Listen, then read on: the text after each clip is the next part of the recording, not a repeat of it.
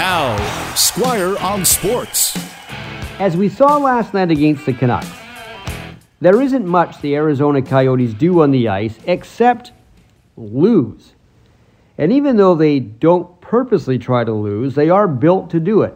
And they are doing it more than everyone except Montreal so far this season, which is kind of surprising because the Canadiens didn't enter this season looking to get to the bottom of the pile. They were thinking the opposite after making the finals last year. The Coyotes, on the other hand, they were expected to lose.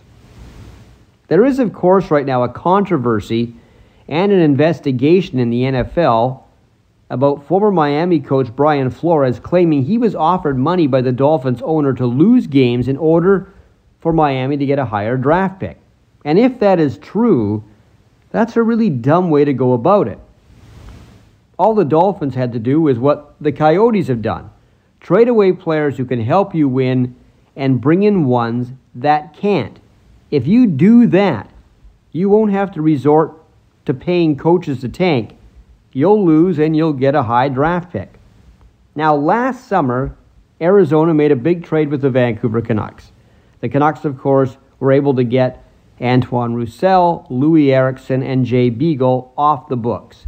But in order to do that, the Canucks had to give Arizona a first round draft pick last summer and this year's second round draft pick. And the Coyotes made more of those kinds of deals to the point where they have three first round picks in this year's draft and five second round picks. Now that's how you win by losing make the right picks, or trade those draft choices for the right players, and Arizona will soon be winning in the near future.